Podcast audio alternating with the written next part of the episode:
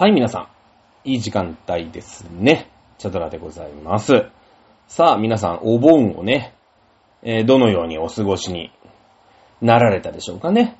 えー、まあなんかね、一応歴史番組を自称する我が、お茶と塾でございますけれども、えー、まあ8月15日のね、終戦記念日であったり、ね、えー広島、長崎の原爆であったり、まあ歴史番組としてね、こう結構8月の前半部分っていうのは、割とこうターニングポイントが、うーん、多かったりするわけですよ。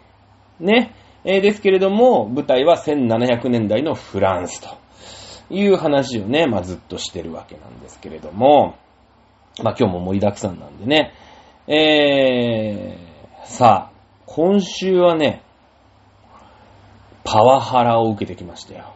ね、人権侵害とパワハラをね、えー受けてきましたよ。うん。あのー会社のね、健康診断。まあ、毎年、まあ、必ず受けるんだけども、一応大企業だからね、一大企業で一大企業なんですよ。まあ、一流企業かどうかっていうと、まあ、三流ぐらいなんですけど、えー、一応大きい会社なんで、まあ、健康診断を受けるんですよね。で、健康診断の前日、ね、えーにですね、あの、大学時代の先輩から、あのーまあ、ライン LINE が飛んできましてね、えーその人今は、あの、名古屋に住んでる、まあ、名古屋で仕事をしてる方、僕よりも先輩ですから、もう50手前なんですけども、うーん、から、あの、来まして。なんか出張でね、東京の、まあ、本社なのかな、東京の支社なのかちょっとわかりませんけれども、えー、で、出張で来てると。で、まあ、東京駅に今から行くんで、あのーちょっと顔出して飲みに来いと言われたんですね。ええ あのーほら、ね、1907、そうそうそう、1970年代生まれですから、僕ね。だからまあ大学生でいうところ、まだまだ2000年になってないんですよ。僕2000年入社ですから。ね、1900年代の、あの、大学の先輩と後輩ってのはもう本当に、あの、1年違うだけで、あの、神様と奴隷ぐらいのね、違いがあるわけです。まだその、先輩に継がれた酒は一気しなきゃいけないとか、今ダメですよ。ね、今そんななんか無理やり飲ませると、こう、なんか、ね、わかんないですけど、なんとか剤とかになるんでしょ？知らないですけど。ただ昔だから。ね、昔はほら、だって野球部なんてのはさ、もうミスしたら、ね、えーもう思いっきりベンチの前で監督に殴られたりとか、そういう時代、今はね、絶対ダメですけど、まあ時代がね、40年、まあ30年前ですから、あの、そういうのありだった時代なんですよね。まだ先輩からこう、もう後輩なんて潰してなんぼみたいな、いう時代だったんですよ。うん。まあ僕はね、あのーまあ、その、いわゆるゴリゴリの体育会系にはいないわけですよ。もう体育会系なんかもっとひどかったわけですよね。もう先輩が脱げてたらすっぽんぽんになるぐらいの、そのひどさ、ね、そういうパワハラ的な、ね、えー感じだったわけですけれども、まあそうではなかった私ですら、やっぱり先輩の酒っていうのはね、あの、断れないです。いやいや、別にね、もう40何年、そこから30年ぐらい経ってますので、まあ、大人ですから。いや別にね、うーん、その飲みの誘いを、まあ、断ったところで何か不利益を被るかと、まあ、先輩にね、パワハラをされるかと言われればわかんないですけど、する、されるかもしれませんけども、えー、まあしないですよね。時代も変わってますから、そんななんか、ね、えー、そんなことしたらもうなんか訴えられちゃいますからね、今の世の中。ただ、やっぱその、ほら、僕もね、よく実家帰りますけれども、いつまで経っても子供じゃない。実家なんか帰るとさ。もう僕は46歳のね、おじさんですから、割とね、おじさんなんですけども、あの、家帰ったらもうお袋と親父と俺なんでね。で、僕はもう実家、高校生の時にも出てますので、あの、まあ、その時から、こう、関係性って変わらないじゃないですか。いつまで経っても子供扱いなのね。で、まあ、お袋がさ、あんた何食いたいのと。ね、実家帰る時に。LINE で聞いてくるわけですよ。あの、いい作ってやると。お前の好きなもの作ってやるから、ね、えー、な、なんか、リクエストないの？ってっていうと、僕はお袋の作った春巻きが大好きなんですよ。この話、何回かしたことあるのかな？わかんないけど。あのー、大好きなんです。だから、いや、あの、あなたの作った僕は春巻きがね、えー、大好きですよと。はい。えー、なので、あなたの作った春巻きが食べたいです。というふうにこうリクエストするわけですよね。そうするとさ、まあ、もう70、うちの父親が74かな？で、うちの母が72ですから、ねえ、やっぱ春巻きなんて作んないわけですよ。じいさんとばあさんですから揚げ物なんか食わないわけですよ。ねえ、やっぱこう、普段の食事になかなかこう入ってこないわけですよね。だけどまあまあでも食えるわけですよ。言ってもまだ元気な74歳ですから。はい。でね、まあ実家帰るでしょ？そうするとね、まあ春巻き作ってくれるんですけど、もうなんだろうね、こう、福岡のしっぽく料理みたいな、なんか、あるじゃない？大皿に春巻きが本当になんか30本ぐらいね、あの、乗ってくるわけ。そのレタスみたいなのをすごい引いて、ね、なんか、あの、付け合わせにさ、こう、春雨の中華のちょちょいみたいなのが、こう、ポンポンってあって、あと全部こう、春、春巻きみたいな。こういう、なんだろうね、中華のターンテーブルの真ん中にあるような、春巻きが出てくるの。ほんと30本ぐらい出てくるんですよ。もう、お袋も気合入ってるから。ね、息子が帰ってくるって言ってさ、好きなもん食わしてやるって言うから。で、当時はね、僕も高校生ですから、ね、あの、若かりし、ティーンズですから、それは春巻きのね、10本やね、えー、食べられますよ。美味しい美味しいって言ってね。で、お袋も親父も、年取ってるわけ。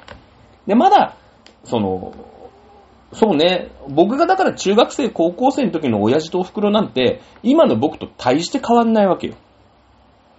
ね、もうちょっと上かなぐらい。だからまあそこそこ食えるじゃん。ね、まだまだ若い働き盛りでさ、お袋も親父も仕事してたしね。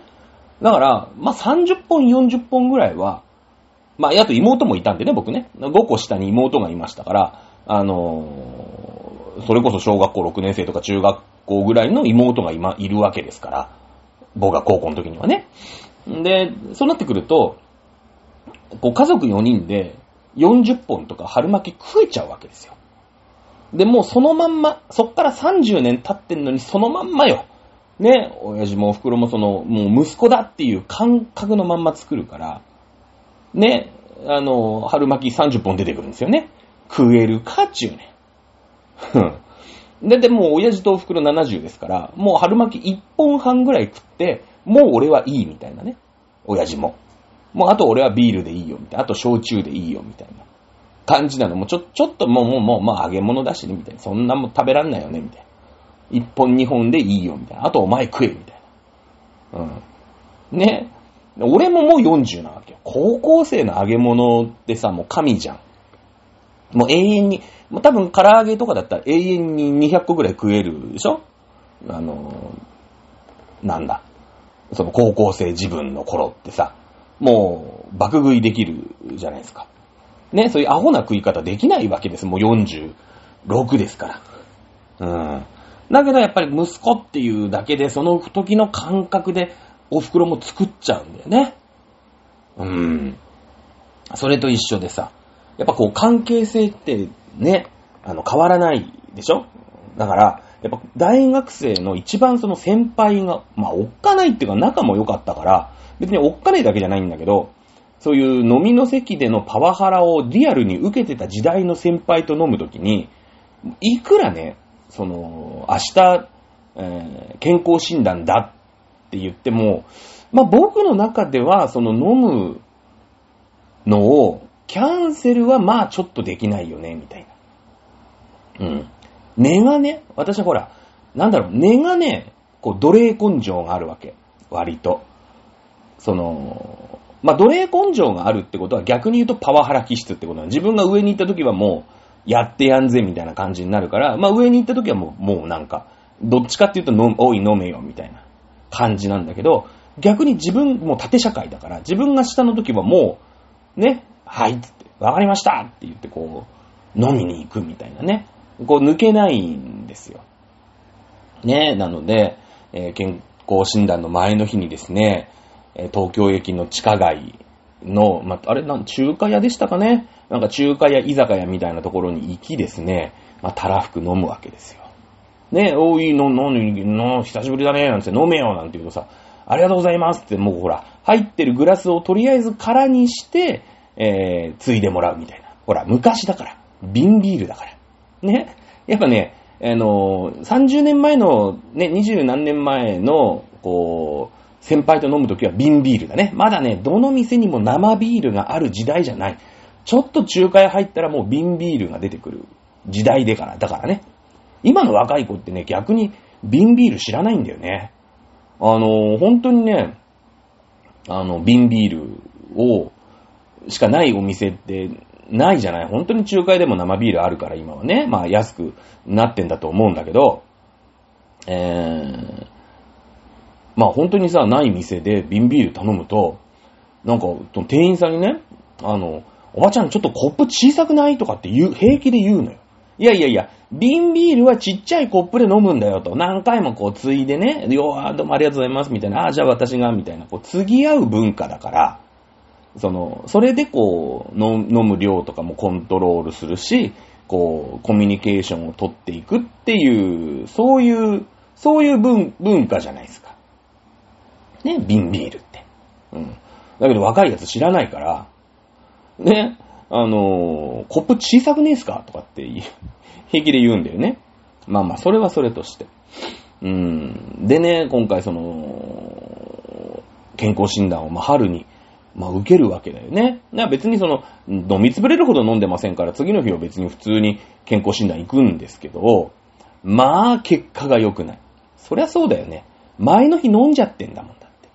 うん、血圧は高いし、そのガンマ GTP だなんだね、その血糖値だなんだって、もう血がさ、アルコールを目いっぱい含んじゃってるもんだから、もう、ね、悪いわけ。で、年に一回しかない、こう、健康診断で、悪いわけだと、もうお前なんか、人としてダメだぞみたいにななっちゃうじゃん。会社の中で変な登録をされちゃって。普段より随分悪い数字が出てるんだよ。だけどそんなのね、会社知る、知る、知る、したことじゃないですから、あの、この一年で超悪化してぞ、お前みたいな感じで、その、保険、医療相談みたいな、こんなのをね、受けなさいみたいな。ね、いうことで、受けてきましたよ、この間。この間受けましたよ。ね。あの、監修、なんか、その、ズーム会議みたいのでやるんだけど、家でね。うん、その、ズームをつないでやるんだけど、まあね、もうなんか、ライザップの先生が出てきて、ね、結果にコミットする人たちですよ。もうなんか、なんなら、その、パワハラをね、えー、もうあなたが痩せるためだと言いながら、もうパワハラをするような集団じゃないですか。ライザップなんて。ね。あんなパワハラをされなかったらね、菊池亜美あんな痩せないんですよ。ね。えー、なんですよ。やっぱりだからね、パワハラ気質でしょ。まあ、いろんなことを言ってくるわけ。もう、お前死ぬよ、みたいな。うん。あのーまあ、こう見えてね、私もね、まあまあ、デブなんですけど、こう、なんだろうね、体組成計なんて持ってたりするんですよ。うん。ね、タニタたいなさ、あるじゃない。こう、体脂肪も測れますよ、みたいな、そういうのあるじゃない。で、そこにね、体年齢っていうのが、まああるわけ。まあその内臓脂肪の量とか、うーん、体脂肪の量とかそういうのを含めて、今あなたの体は何歳ぐらいですよ、みたいなのが出るの。これね、やっぱタニタは、僕今ね46なんですけど、まあ 48? ぐらいで出るのよ。なんか。まあちょっとね、太りすぎだよね、みたいな。ちょっと体脂肪高くないみたいな感じで出るの。48歳。まあでも46だから、まあ、まあね。うん。まあそんなもんか、みたいな。ああまあまあ、まあそれはね、ピチピチの46歳よりはひどいだろうなっていう感じよね。まさかじゃあその平均の、僕は46とは思ってないよ、やっぱり。え生活も不節制だし。ね、飲みにも行くし。うん。じゃあまあ48か、ふーんってなるんだけど、今回ね、その、まあ会社が契約してるんだろうけど、ライザップが監修してくるのよ、その、特定保険相談に。ね。そうするとライザップから、体組成計が送られてくるわけよ。きっとだからその、結果にコミットして30万も40万も払って、払ってるやつは、その家でも絶対これ毎日乗って測りなさいみたいな。なんかそれでアプリで連携して、今のあなたの体重、体脂肪率常に監視しますみたいな感じなのよ。ね。で、その、まあまあ、僕はその、そんなに、その会社もね、30万も40万も僕に払うわけないから、その、最初の医療面談みたいなのと、その体組成計みたいな、ね、えー、体組成計が送られてくる。うん、送られてくるわけ。で、あとその、ライザップのアプリを使える。でも全部使えるわけじゃなくて、そういうなんかパーソナル、うーん、ジムトレーナーみたいなのは別にそんなのはなくて、ただなんかこう、日々の食事これです、これです、これですみたいなのを登録するっていうアプリ、まあ後で喋るんだけど、あの、それはまあ使えます。その機能は、こう、オープンにしますよ、みたいな。うん。ね？えー、そうやってなんかこう、パーソナルトレーナーに叱られたりとかは別にしないのね。何食ったところで。本当に、ライズアップの人はそれで、お前何食ってんだぐらいのことは言われるらしいんだけども、ね。で、その、体、まあ、せっかく送られてきたからさ、まあ、体組成計いいんだけど、まあ、その、なんていうの、アプリと連携するから、体重計乗っただけで、その Bluetooth かなんかで接続して、そのアプリに自動でこう、入力されるのよ。体重が。だから楽ちんじゃん。だから、まあ、今使ってる体組成計はちょっとしまって、その、ライザップのね、体組成計をこう、送られてきたから使ったのよ。したらすごいよね。タニタで48歳って言われてる僕の頃、体。ね、このわがままボディを、ね、えー、ライザップの体組成計に乗せたところ、えー、64歳って出たからね。うん。もうパワハラですよ。もう脅しだよ、脅し。いやいや、タニタさん48歳って言ってますよ。タニタだってその、体重計とか体組成計に関してはさ、そんな変な、ね、中国の、なんて言うんですか？変なメーカーとかじゃないじゃない。もうだって日本の中の、ね、一、超一流企業でさ、みんながこう、うん、信頼を置いている企業なわけでしょ？ね、その、その会社、まあまあその会社緩めに出るのかもしれないけど、その会社が48歳って言ってるね、だってほんと変わんないじゃん。体重だって変わんない、体脂肪も変わんない、その BMI とかさ、身長も全然変わんないし、ね、同じ人が乗ってるんだけど、片っぽは48歳って言ってて、片っぽは64歳って言ってくるわけ。もうだからもう危機感を、その、体脂肪とかはさ、嘘言えないじゃん。ね、そういう計算があったりとか、こう電流をどのぐらい流したら体脂肪がこのぐらいですよとかさ、ね、そういうの決まっててるわけでしょ？なんかこう計算式みたいのがきっとあると思うのね。だから、まあ、こう、嘘はつけないんだけど、体年、体年齢、体年齢はさ、その、まあ、いろんなこう、基準があるから、まあ好き勝手言えるわけよ。こんなに差があるみたいな。うん。こんなに差があっちゃダメだよね。やっぱね、こう、ライザップは、本当にこう、お前本当にこのまま64っていいの？みたいな。うん。感じで煽ってくるんですよ。ね。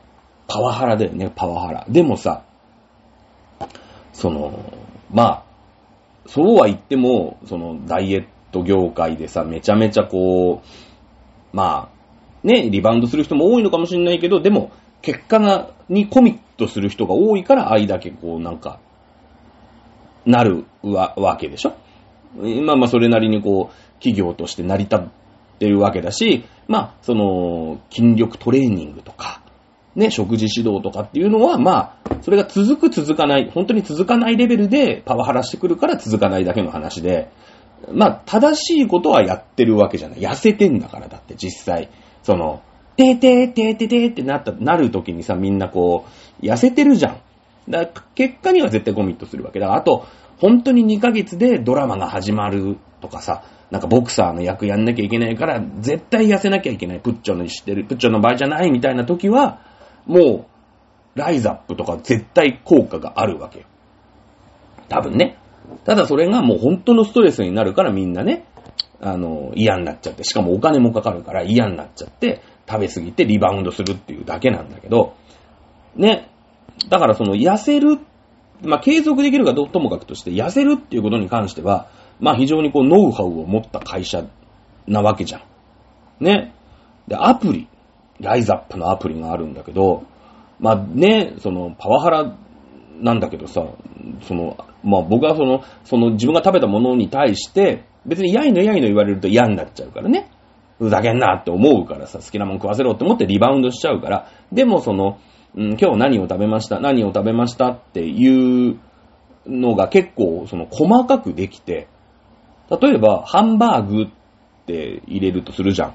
そうするともう、例えば外食だったらほとんどのメニュー網羅してんの。サイゼリアのディアボラ風ハンバーグを食べたんですか？ガストの目玉焼きハンバーグを食べてんですか？みたいな、そういう、外で食ったらもうスペックは分かってるから、そういうの細かく選べるのよ。ね、冷凍餃子だったら、なんか、あの、味の素の冷凍餃子を何個食べたんですか？ね、えー、とか。ね、あの、まあ、そういろいろ、加藤吉の冷凍、まあ、今テーブルマークか？ね、加藤吉の冷凍うどんを何、一個食べましたよ、みたいな。で、トッピングはなんと何ですよ、みたいな。ピッピッピッってこう、外食、なんていうの？外食した時はもちろん家で食ったって、うーん、結構細かくこう、選べるのよ。さすがライズアップだよね。うん。で、そうするとね、タンパク質、えー、脂質、カロリー、あとなんだっけな。4本ぐらい棒グラフがあって、それがね、積算されていくのよ。で、えー、私は基礎代謝が2000何キロカロリーって決まってるから、まあそれよりもいっぱい食べちゃうと、まあ運動をして痩せる、運動して使うかしなきゃいけないから、まあそのぐらいに抑えなさいよ。で、タンパク質取りなさいよ。で、糖質はちょっと押す、このぐらいまでに、ね、あの、ゼロとは言わないよ。俺中山筋肉みたいになるわけじゃないからね。で、ここまでに抑えなさいよ、みたいな。ね、脂質このぐらいに抑えなさいよ、みたいなのがこう、出るんだけど、朝、じゃあ例えばお茶漬け食べました。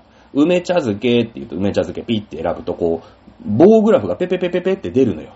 はい、ご飯がこのぐらいだから糖質ははい、このね、えー、30g 取りましたね。で、あまあ、お茶漬けだからそんなに、ね、酒茶漬けっつったって、あの、お茶漬けの元を選ぶだけですから、タンパク質ほとんどありませんよね。でも脂質もないよね、みたいな。で、カロリーは、まあ、ご飯茶碗に一杯プラス、うん、お茶漬け海苔ですから、まあ、ほぼほぼご飯、ご飯と一緒ですよね、みたいな。はい、じゃあ、ね、200キロカロリー、みたいな、こう、トントントン、ね。で、昼にさ、社員食堂行ってこう、じゃあなんか、ね、唐揚げ定食食べました、とかって言うと、こう、ビビビビビって出るのよ。ね。そうすると、で、夜、ね。じゃあ何食おうかなと思って夜飯。で、こう、じゃあ、じゃあ、もう、もう、まあ、パパッとね、じゃあ、吉野家の牛丼で済ませようって、こう、吉野家の牛丼並とかさ、こう、ピッピッってやるじゃん。ね、卵とかさ、つけてこうやるのね、味噌汁とかでやってピッってやると、もう、もうオーバーするわけ。全然オーバーするわけ、やっぱりね。な、丼もんですから。なんか、なんか、天屋の天丼とか言うと、まあ、オーバーするわけ。もう脂質もオーバーするし、ね、丼だからやっぱ糖質ご飯も食べ過ぎだから、その、オーバーするじゃん。ね。だからその、あれだよね。で、何食べようってなって、もう何なら食べれんのみたいな。逆引きしてくるわけ、今度。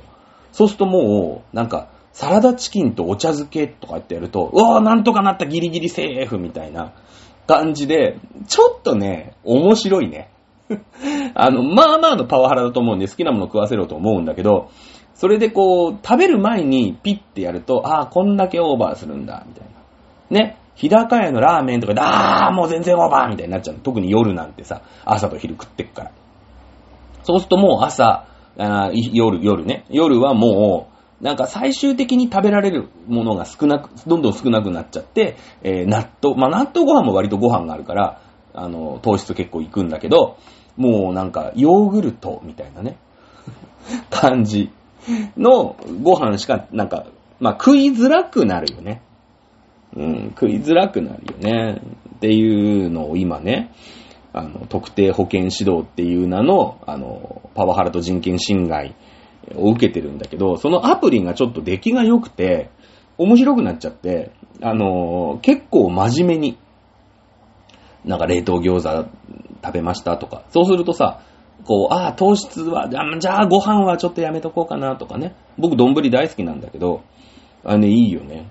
あれ、ライザップ2.0っていうアプリなんだけど、そのご飯の積算だけでも、1個の健康アプリとしては、いいんじゃないかな？あれできないのかな？やっぱライズアップ、こう契約しないと、そのアプリ使えないのかな？なんかね、そんな、そんなアプリがもっとあればいいのになと思って、え、おります。はい。えー、もうね、いよいよ90、もう100キロがもう目の前にね、えー、来てしまいましたので、しっかりね、痩せなきゃいけないんですけど、このモチベーションがまあ持って1ヶ月ぐらいですから、ね、どうなっていくのかっていうことですよね。はい。ということで、交互期待していただきたいなと、えー、思っております。さあ、ベルサイユのバラだよ。問題は。ベルサイユのバラなんだろうな。これマーガレットだよね。あの、漫画で言うと。あの、ベルサイユのバラ、マーガレットにしては、まあまあ重たいよ。なんか。いや、今日やるよ。前回2話までだよね。マリー・アントワネットの、まあ、結婚、ルイ、まあ、16世、まあ、と、その後、ルイ16世になるわけなんだけれども、あの、ルイ王太子、ね、えー、まあ、皇太子みたいなもんだよね。に、まつわる、まあ、ドタバタがあったじゃない。ね、えー、それこそその、うーん、オーストリア・ハンガリー帝国、ね、オーストリアの、まあ、ブ、ブルボン家じゃなかったハプスブルグ家とフランスのブルボン家の婚姻に、まあ、反対する人っていうのも当然いるわけだよね。うん。もうオーストリアなんて切り取ってなんぼだと、攻め滅ぼしちまえ、みたいな人もいるわけだよね。それがオルレアン公というね、公は公爵の公です。あの、えっ、ー、と、何？公園の公ね。オルレアン公っていう人がまあ一人いて、こいつはまあ悪いわけよ。ね。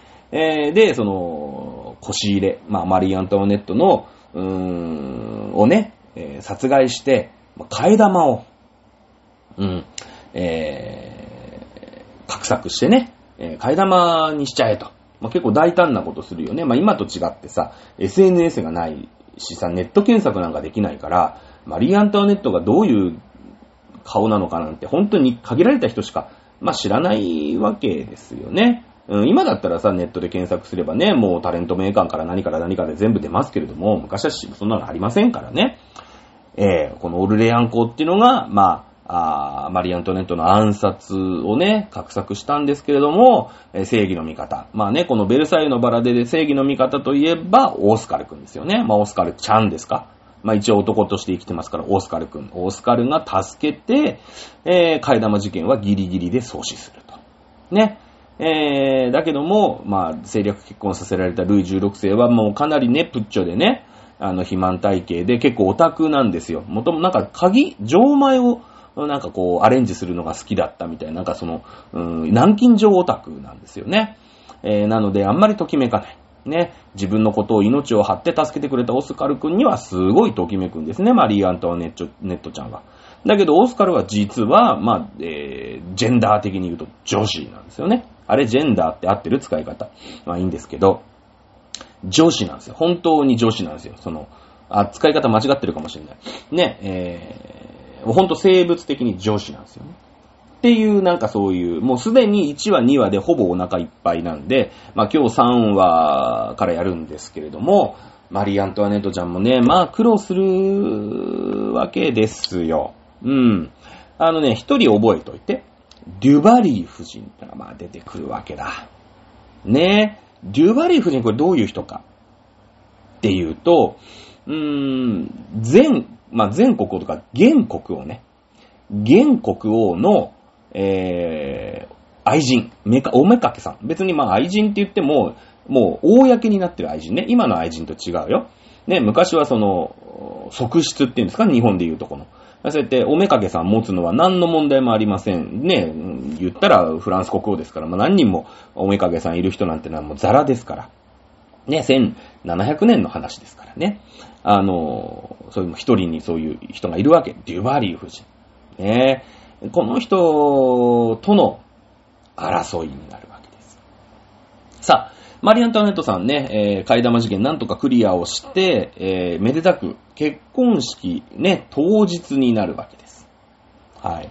結婚のね、その、証書ね、えー、に、まあ、サインをする。まあ、今で言うと婚姻届みたいな感じなのかな。まあ、今はね、その、婚姻届をその場で結婚式の時にこう、神父さんの前で書いたりはしませんけれども、まあ当時はそういう宣誓書みたいなのに、こうみんなが見る中サインをする。という、まあ習わしなんでしょうね、おそらくね。うん。えその時にね、まあ、言っても14歳の女の子なわけです、マリー・アントワネットちゃんも。ね。その時に、まあやっぱりちょっと緊張してたのかな。うん。その、インクをね、その、ボタって落としちゃうんですよ。今みたいにほら、筆ペンとかさ、ね、そういう便利なものじゃないじゃない？なんかこう、羽のついたペンみたいのにこうね、インクをちょんちょんってつけて、そこでこうサインをするんで、まあ、ちょっと緊張したらこう、インクボタって落としちゃうんですよ。で、で、この結婚はね、不吉だっていうことで、まあ、そういう神聖な神の前での、まあ、宣誓書お誓いですよね。僕もまあ3回ぐらいね、神に誓ってますけれども、えー、まあそういう宣誓書に対してインクを落としちゃうっていうのはまあ不吉だということで、こう一度、その参列者とか、うわ、マジか、やっちまったぞ、あいつみたいなね。この結婚は不吉だみたいな、まあことにな、まあこれはだから伏線だよね。うん。あと50何話すると事実、マリ・アントネットギロチン行くわけです。ルイ16世もギロチン行きになるわけですから、えー、まあ、このね、えー、壮大な、まあ、皆さん知ってますからね、さすがにルイ16世とマリー・アントネットがどういう死に方したかみんな知ってますので、えー、本当にね、このマリー・アントネットとルイ16世、まあ、ルイ王太子との結婚の時に、マリー・アントネットがボタってインクを落としてしまったかどうかは僕は知らないですけれども、正直。まあ、調べればわかるのかな。ただ、ね、そういうのがあったのかもしれないよね。うん。えー、いうね、まあそういう伏線が張られます。ね。で、この、うん、さっきも言ったデュバリー夫人との、まあ、争いになっていくんだけど、デュバリー夫人っていうのは、前、え、今の国王の愛人。で、マリー・アントワネットは、次期国王。うん。次期国王の正式な、あお嫁さん。いうことになるんですね。えー、まあ、この、どっちが身分が高いかっていうと、このデュバリー夫人が、ルイ15世ね、今の国王陛下の、うん、お嫁さん、正式なお嫁さんであればもちろんデュバリー夫人の方が、あ位は高いです。だって、ね、次期国王と現国王のお嫁さん同士なわけだから。ね。えー、なんですけれども、デュバリー夫人はおめかけさんなんですね。愛人なんですよ。なので、これは正式な、あの、ルイ、次の次期国王の正式なお嫁さんであるマリー・アントワネットの方が高いです。高いです。ただし、デュバリー夫人ももう全然、全然マリー・アントワネットが高いかっていうとそんなことなくて、まあ、ちょっと下ぐらいなんだよね。うん。その、宮廷の中の、まあ、序列。ね、えもちろんその、ルイ15世、現国王と、まあ、マリー・アントワネットと結婚する後のルイ16世ね、えー、ルイ王太子に関しては、もちろん、現国王の方が全然上ですよね、そりゃ。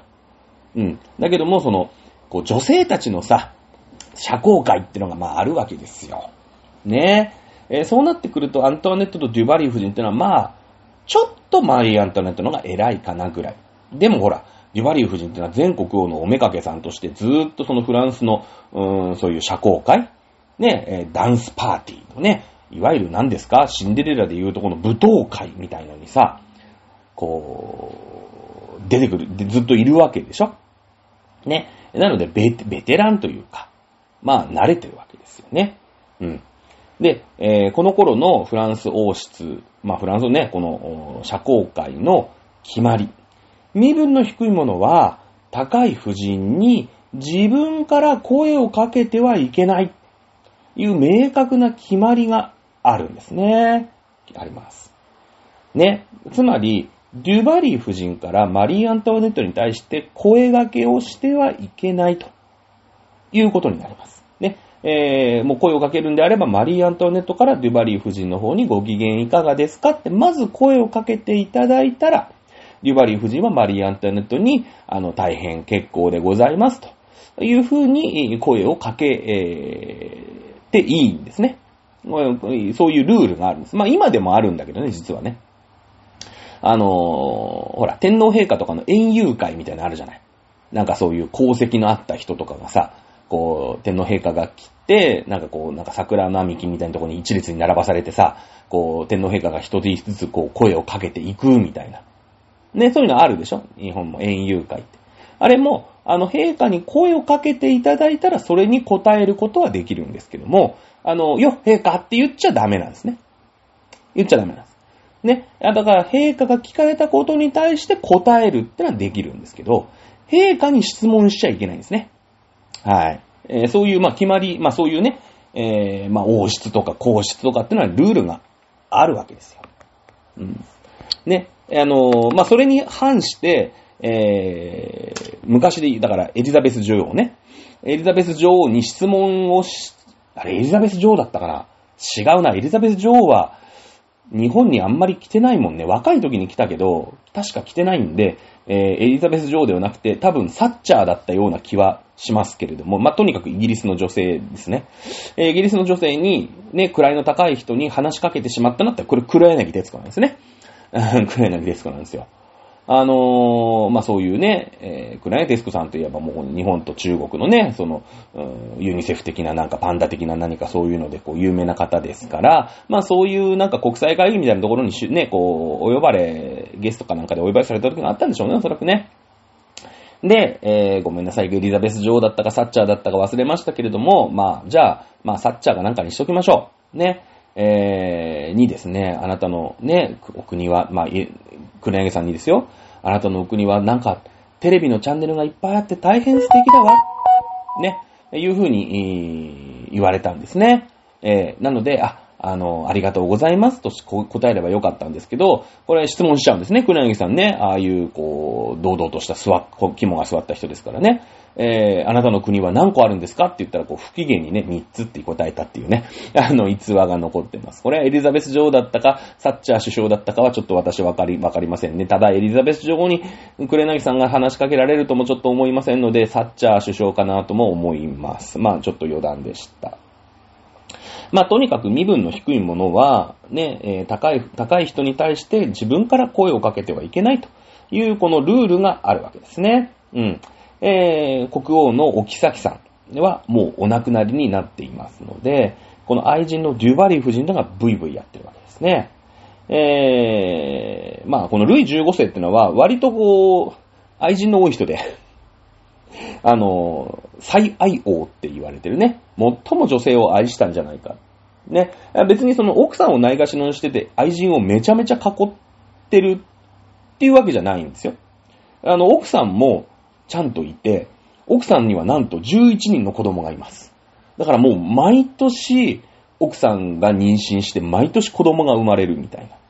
ね、だってやっぱ女性、まあ、特に医療がね、発達してるわけではないわけですので、どのぐらいのね、えー、まで子供が産めるか産めないかみたいな問題もありますけど、まあだってね、今だって35歳でなんとかみたいになると、なかなか今の現代医療でもね、厳しくなってくるみたいな話あるでしょ40歳とか30年後半になってくると厳しいですから、もうほぼ毎年奥さんが妊娠して、毎年子供を産んでるみたいな。で、なおかつ愛人をもう何人も何人も囲ってるみたいな。うん。あのー、まあ、そういう人なんですよ、15世ってね。うん。で、まあ、その中の愛人の中で今ブイブイ言ってるのがこのデュバリー夫人ね。うん。で、こう、まあ、結婚式の時はさ、まあ、結婚式はほら、いろいろね、やることを、私たちもほら、なんか、二次会ぐらいじゃないと、だ、や、あの、旦那さんとかお嫁さんとちゃんと喋れたりしないじゃない？まあ今はなんか、写真撮影ですなんて言いながら言う時があってさ、みんなでわーって囲んでね、ちょっと喋れますけども、基本ほら、あの女の人もお色直しとかさ、あるから、あんまり砕けて喋れないじゃない？ね、ちょっとこう、ね、だ、あの、お、お婿さん、ね、お嫁さんとお婿さんの方も、その高砂からあんまり出ないよね。ああでもない、こうでもない、やんないじゃないですか。ね。えなので、えー、次の、その、お披露目の、ね、ダンスパーティーがあるわけです。ここで、えー、デュバリー夫人とアントワネット初顔合わせ。もちろんその結婚式の時にデュバリー夫人も、あの、国王のおめかけさんとして、まあ出席してるとは思いますけどもね。えー、いわゆる初顔合わせです。ね。えー、マリー・アントワネット、デュバリー夫人をどうするか。虫を決め込みね。私の方が偉いんだよ、と。うん。いうことで、えー、まあ、マウントを取るわけですよね。マウントを取って。デュバリーからは声はかけちゃいけないんです。これを言ったらもうデュバリーさんはもうこの社交界、ダンスパーティーの中で、えー、無礼者ということをしてしまうんですね。うん。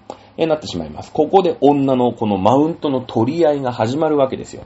やっぱ、公にはマリー・アントワネットが偉いんだけど、何お前、私のね、その、社交界、ダンスパーティーの場で私無視してんのみたいな。舐めてんのかみたいなね。うん。いうことになって、結構みんな注目してるんですよ。どういう扱いするんだろうね、あの二人、みたいな。現国王の愛人と次期国王の正式な嫁、みたいな。まあ一応その、公のね、公の序列で言えば、アントワネットさんの方が全ちょっと偉いんだけど、でもアントワネットちゃん14歳でしょ。やっぱデュバリー夫人に下るのかしらねみたいなのでこうみんな噂してるわけですよ。ね。で、マリー・アントネットはもう気高い、ね、オーストリア帝国の、おなんていうんですか、王女様ですからね、マリア・テレジアの子供ですから。ね、えー、まあまあ、お回ってるか。マリア・テレジアが、あの、王妃だっ、王妃だのは間違いないもんね。あの、女帝であった、女帝にはなってないんだけどね。マリア・テレジアはね。うん、後でまた喋りますけども。はい。えー、でね、まあ、こういうサロンってのはさ、噂話とかゴシップとかすげえ出るじゃん。やっぱみんな、やっぱ飲み会にするとさ、課長は実はズラだったとかさ、なんかあの人とあの人は不倫してるとかさ、そんな話結構出てくるじゃないですか。ね、えー、そんな感じで、このサロンのね、社交界の中で、このデュバリー夫人っていうのが、元、元娼婦、まあ、売春婦だね。えー、で、成り上がってきた。っていう噂をね、やっぱこう、マリー・アントワネットもお耳にするわけですよ。うん。あの、まあ、デュバリーさんの、まあ、旦那さんね。えデュバリーさんにも旦那さんがいたんですけど、それをまあ、まあ、まあね、風俗嬢ですから、まあ、垂らし込んで、ね、え結婚して。で、えー、実は殺しちゃうんですね。毒殺しちゃうんですね。で、その後、まあ、私は未亡人ですよ、みたいな感じで、その、伯爵、ね、その、デュバリー伯爵の地位を乗っ取るわけでね、家を乗っ取るわけじゃん。ね。で、えー、その、もう、あたかも自分が、デュバリー家の、ね、貴族であるかのように振る舞って、今度は国王に取り入って、ね、えー、まあまあその、娼婦ですから、もちろんその、夜関係はね、もうお手の物でしょ？ね、えー、そうやって生きてきた人ですから。だからこの人あんまり、もともと位高くないんですよ。ね、えー、そういったことを、まあ、知るわけですよね。うん。で、この、アントワネットちゃんって、割と潔癖症、潔癖症というか、まだその、じ、実際に潔癖かどうかはともかく、割と潔癖に深く、こう、関わっていまして、えー、結構ね、この、マリア・テレジアさんが、潔癖な道徳感の持ち主なんですよ。まあもちろんね、そのハプスブルグ家といえば、まあカトリック、ゴリゴリのカトリックですので、それほら、あ中絶しちゃダメですよとかね、今でもいろいろ揉めてますけれども、うん結構ね、マリア・テレーさんってね、潔癖に生きてる人なんですよ。あの、幼馴染、ね、夫、フランツ一世って言うんだけど、この人、自分の幼馴染なの。ね？で昔から知ってるでしょ？で、フランツ、フランツ一世に、えー、と結婚、まあ、なん、なんのこう、あれもなく普通に結婚をして、で、まあ、旦那さんが先に、まあ、亡くなっちゃうんだけどね、生涯独身。愛人とかもそういうのも全く一切ね、えー、持たず。で、割とこう暗い色の服をずっと着て、まあ、喪服のつもり。私はもう旦那様の死というものに対して一生をかけて、ね、えー、まあ、なんていうの、まあ、償うっていうのも変だけども、うーん、お悔やみをね、えー、前面に表しますと言って結構暗い色の服を着ていたというふうに言われてますね。え、なので、その、割と潔癖なんですよ。で、こう、いるじゃない私、ね、その、自分たちが、自分たちの夫婦、まあ、そのフランツ一世との夫婦との正しい姿が、うーん、もうこれを見本として国民もね、こういうふうに、あの、正しく生きていきなさいよ、みたいな、その風紀委員みたいな感じよ。なんかその、スカートすげえ長くて、ね、あの、三つ編みしてて、髪も染めてない、メガネかけ、まあメガネどうでもいいんだけど、風紀みたいな人いるじゃん。そう、そういう感じ。マリア・テレジアって。割とこう、それが当たり前。ね。それが幸せ。ね、いう感じなんですよ。マリア・テレジアってね。で、えー、その、まあ、マリア・テレジアもどんどんどんどんおばあさんとかおばさんにおばあさんになっていくと、そういうのが過激になっていっちゃって、で、その、そうすると、まあ、旦那さんも亡くなってね、旦那さんがほら、あのまあ、皇帝でしたから。ね、やっぱ亡くなると、まあ、マリア・テレジアの方、まあ、が、なんか、一応女帝にはなってないんだけど、継がせるんだけど、マリア・テレジアの方が偉いみたいなね、感じになって、うーん、男女関係とか売春とか不倫とかっていうのはもう汚らわしいって言って、あの、撲滅キャンペーンやるんですよ。もう売春婦なんて片っ端から捉えて、丸坊主にして国外追放したりとか、ね。まあそれなんでかっていうと、その軍隊に、その性病が流行っちゃって。ね。そのほら、まあいろいろあるじゃない？従軍医は、普段とかんとかとかいっぱいあるじゃない？ね。えー、なんで、そのなんでだってね、なんでこんな兵士がバタバタ入院するんだよって言ったら、あのー、兵士が、その売春宿に行っていると。ね。で、まあ一応合法だよ。ね。そういうさ、まあそういうのあるわけで、今でもあるよね。日本だってね、ソープランドとかあるわけだからさ。まああるわけよ。で、もう汚らしいってなって、全員捕まえろね。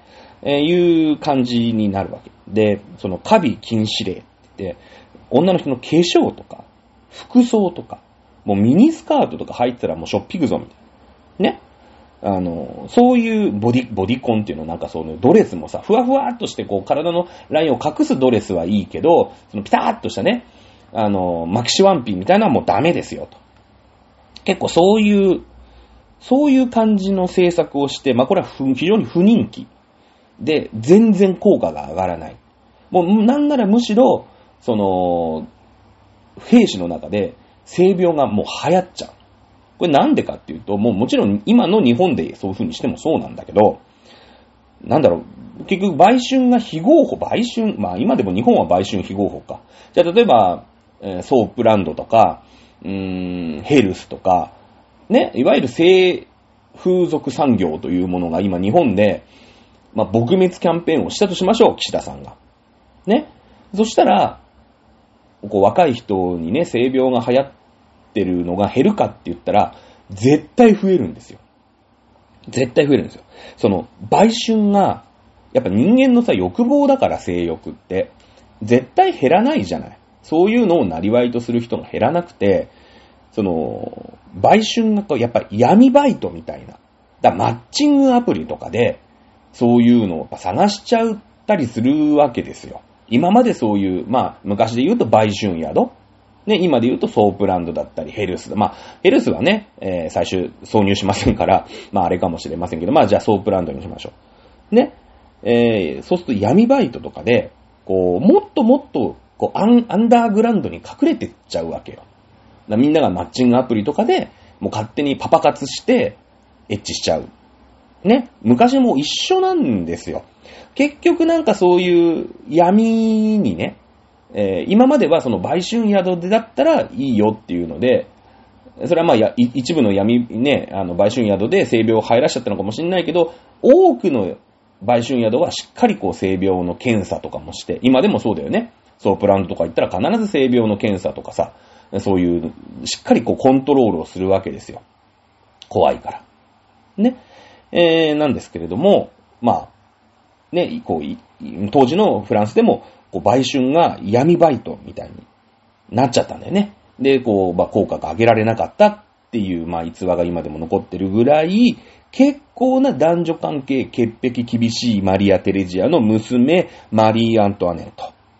ねえ。なんで、まだ14歳だから、性がなんとかとかそういうのはいまいちまだね、実感としてはそういう、なってないのかもしれないんだけれども、いるじゃない。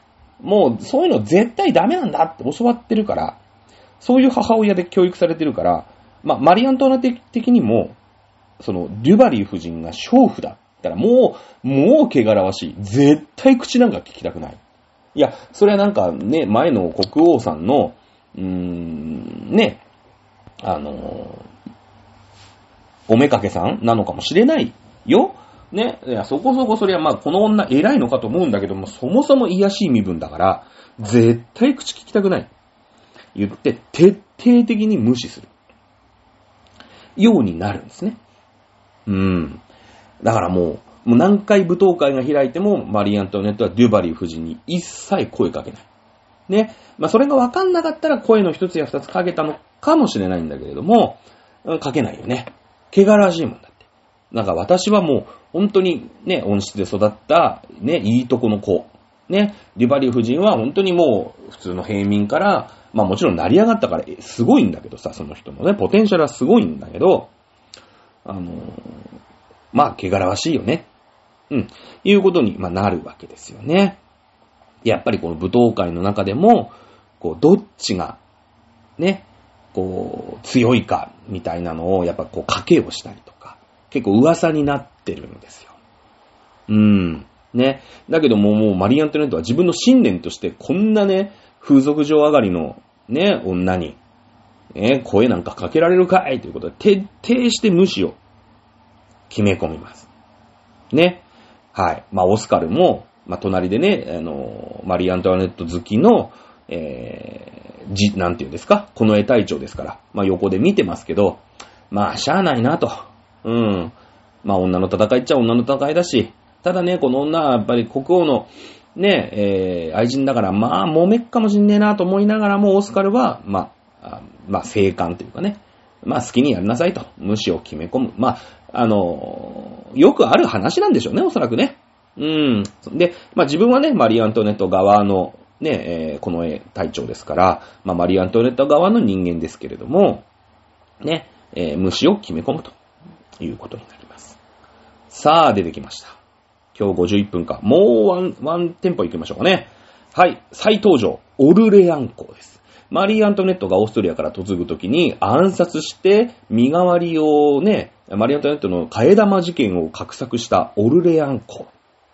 また出てきましたね。あのー、もちろんね、アニメですからオルレアン公が悪いってのは分かってるわけです。この人上手いのは全部口封じするんですね。その、だから盗賊団とかさ、ね、マリー・アントワネットのその替え玉を、に、替え玉候補でね、替え玉にしようって言った女の子とかも、なんか、やばいじゃん。だって、あのオルルヤンってやつが、ね、やった、命令したってなればさ、しんどくなってくるでしょあいつが悪いんだって投獄ぐらいされちゃいますんでね、そんな、お、お、あの、次期国王の嫁さんを替え玉しようなんてのがバレたらダメですから、全部殺しちゃうんですよ。結構仕事がちゃんとできるんですね、オルレアン公ってね。で、オルレアン公って、実はその全国王、いや、現国王、ごめんごめん。現国王って結構あの、若い時に、こう、無理やり国王にならせられちゃったのね。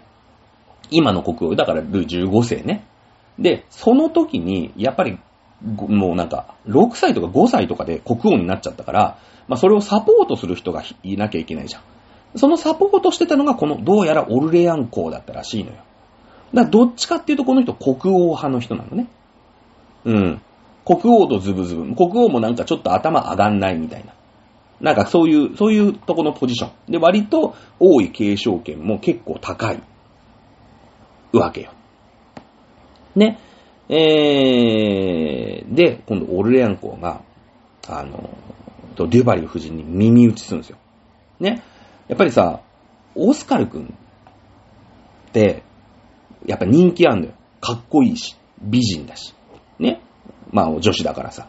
でも男としてね、かっこいいから、その、で、常にマリー・アントムネットのそばにいるよね、この絵隊長なんだから。なので、そのオスカル人気みたいのもちょっとマリー・アントワネット人気みたいなとこあんのよ。ね？その、まあ、班長はマリー・アントワネットなんだけど、この副班長のオスカルも人気ですみたいな、ね、感じで、こう、宮廷のね、ダンスパーティーの中で割とデュバリーよりもマリー・アントワネット優勢みたいな。じゃあそうかと。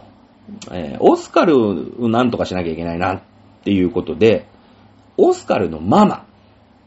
ね、オスカルのママも割と、その、位が高いんですよ。だってオスカルのお父ちゃんは、その、代々この絵隊長をね、そういう、う任じられてきた家柄なわけでしょで、そのね、えアンドレみたいなのを引き取ってさ、自分の息子として育てたりとかしてくるわけですから、そこそこいいとこの子なんですよ。オスカルのお母さんも当然いいとこの子なんですよ。なんだけど、オスカルの母ちゃんをデュバリーの次女、まあ、お手伝いさんとして、にしたらっていう、この人事異動を提案するんですね。うん。そしたらほら、だってオスカルももう、あんまり好き勝手できないじゃん。自分のお母さんがデュバリー夫人のお手伝いさんをやんなくちゃいけなくなる。いうことで、このオスカルを何とかしようとするわけよ。ね。で、その、デュバリー夫人は、今の国王の愛人ですから、割とこう、話もしやすいじゃん。ね？で、しかも、本当の奥さんもう死んでますから、もう実質なんか自分が本当のちゃんとした正当な奥、なんか、妻ですけど何かぐらいの、ぐらいの感じで今、振る舞ってるからね。うん。で、えー、オスカルはね、もう卑卑怯だと自分のお母さんを使ってなんか私とね、そのオスカルとマリー・アントネットをこう引き裂いてね、デュバリー派を増やそうみたいなのがもう透けて見えるから、ね、激怒するんだけど、オスカルが、ままめっちゃ怒るんだけど、でもほら、人事権はさ、ないじゃん、オスカルは。だってオスカルも国王からマリー・アントネットのこの絵隊長やりなさいって言われてるから分かりましたっていう公務員だからね、この人ね。うん。で、その、オスカルのお母さんの、まあ、お手伝いさん次女ね、えー、とか。そういう人事権っていうのはやっぱ国王があるわけですよ。だからやっぱ口出しできないんだよね、オスカルはね。なんて卑怯だと。もうその、オルレアン公みたいなのが口出しをして、えー、ね、その、まあ、まあ言ったら人質だよね。はっきり言ってね。えーなるわけですよ。はい。えー、なんですけど、まあオス、オスカルは何も言えないんだよね。うん。まあ、で、デュバリー夫人の次女にオスカルのママね、ママオスカルが、まあ、そういう人事が出そうだっていう時に、マリー・アントネットは激怒するわけですよ。なんて卑怯なと。いうことで、マリー・アントネットは、これを突っぱねるんですね。言うてもその国王の人事権の方がまあ偉いんですけど、やっぱ、やっぱ自分の次女だからさ、もう私のね、おのオスカルのお母様は私の次女にします。ね、やっぱ次の国王のね、正当な嫁さんですから、やっぱりデュバリー夫人の、うーん、ね、その、今の国王の愛人のお手伝いさんよりも、やっぱ次期国王の正当な嫁さんのポストの方が上ですよね、明らかにね。うん。だからアントワネットが、私の次女にいたします。だって、デュバリー夫人とアントワネットだってアントワネットの方が立場上なんですから。うん。で、いう風に、自分の旦那さん、ね、えーゆくゆくは、あまあ、ブルボン王朝をついているルイ16世に頼むわけですよ。ね。頼む。これはさ、やっぱ自分の、まあ、おじいちゃんなんだけどね、ルイ15世っていうのは、その間に一人いるんで、えー自分のおじいちゃんの愛人と、自分の正当な奥さんの、まあ、お手伝いさん、ね、えーの間で、こう、ちょっとバトルが開いてくるわけですよね。で、アントワネットはもう突っぱねます。大嫌いですから、デュバリー夫人のこと。ね、で、しかも大好きなオスカルのお母さんですから、やっぱ愛着もありますからね。自分の次女にします。いう風に、えー現、まあ、次の国王のね、ルイ16世、自分の夫に、まあ、頼み込むわけですよ。はい。えーオスカルママはデュバリー夫人の方ではなく、ね、そのマリー・アントワネットの、お提案通り、ね、えーそれがやっぱり、飲まれるわけですよね。えー、デュバリー夫人ではなくて、えーマリー・アントワネットの次女になるということが決定されます。ただし、やっぱり国王の意思、まあ国王の意思というか、まあデュバリー夫人が吹き込んで、えー国王がね、あの、オスカルのママは、えー人事発動、人事権発動して、デュバリー夫人のお手伝いさんとしてやるよっていう国王の意図には、まあ、背くことにはなるよね。うん。えなので、この国王派対、えーマリー・アントワネットという構図がここで出来上がってくるんですね。えー、そうだね。今日多分ね、1話か1話半ぐらいしか喋ってないね。どうしようかな。あー、でももう59分だな。じゃあ、ここまでに今日はしようか。次回ね、メルシー博。まあ、博ってのは伯爵様の博ね。この人、オーストリアの人です。ね。えーだから実家。実家からね、メルシー博ってのが来るんですよ。はい。こっからね、このデュバリー夫人とマリー・アントワネットの、まあ、言ったら女同士の戦いですよね。これが、このメルシー博というのが来ることにより、うーん、フランスのブルボン王朝と、えー、オーストリアのハプスブルグ家の、まあ、代理戦争のような形になってくるんですね。はい。ということで、女の戦い、いらんところに火がついてしまいました。ね。えー、ここで多分ね、えー、3、4話の半分ぐらいだね。